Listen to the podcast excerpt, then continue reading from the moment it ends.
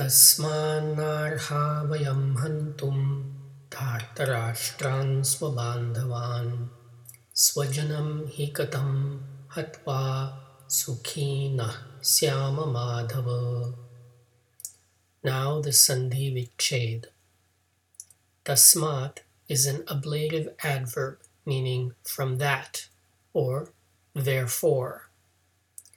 Arha is an adjective meaning proper or appropriate. Narha is its negation, translating as improper or inappropriate. Vayam is the first person plural pronoun. Hantum is a progressive form of the verb meaning to kill.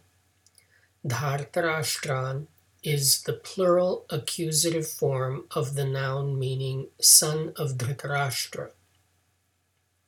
Bandhavan is the plural accusative form of the noun meaning brother. Swa is a prefix indicating our own. So Swabandhavan emphasizes that these are Arjuna's own brothers and also more distantly related to Krishna. Janam is a noun meaning people. He is a particle giving verbal emphasis, so he is saying our very own people. Katham is an interrogative asking how. Hatwa is, as in the previous verse, a form of the verb meaning to kill that translates as having been killed. Sukhina is a noun meaning one who is happy. Syama is a first person singular form indicating the potential to be. Madhava is a proper noun by which Arjuna is addressing Krishna.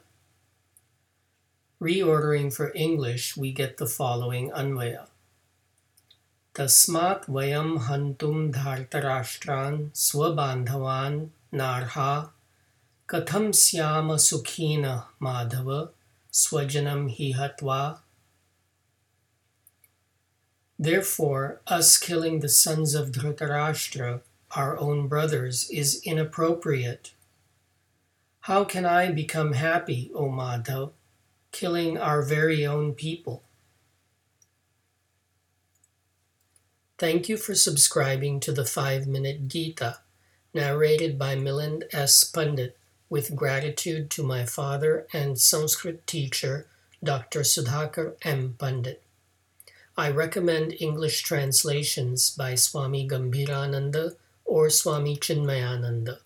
The late Dr. Sundar Hattangadi has also published Sandhi Vicheda and Anvaya, available online.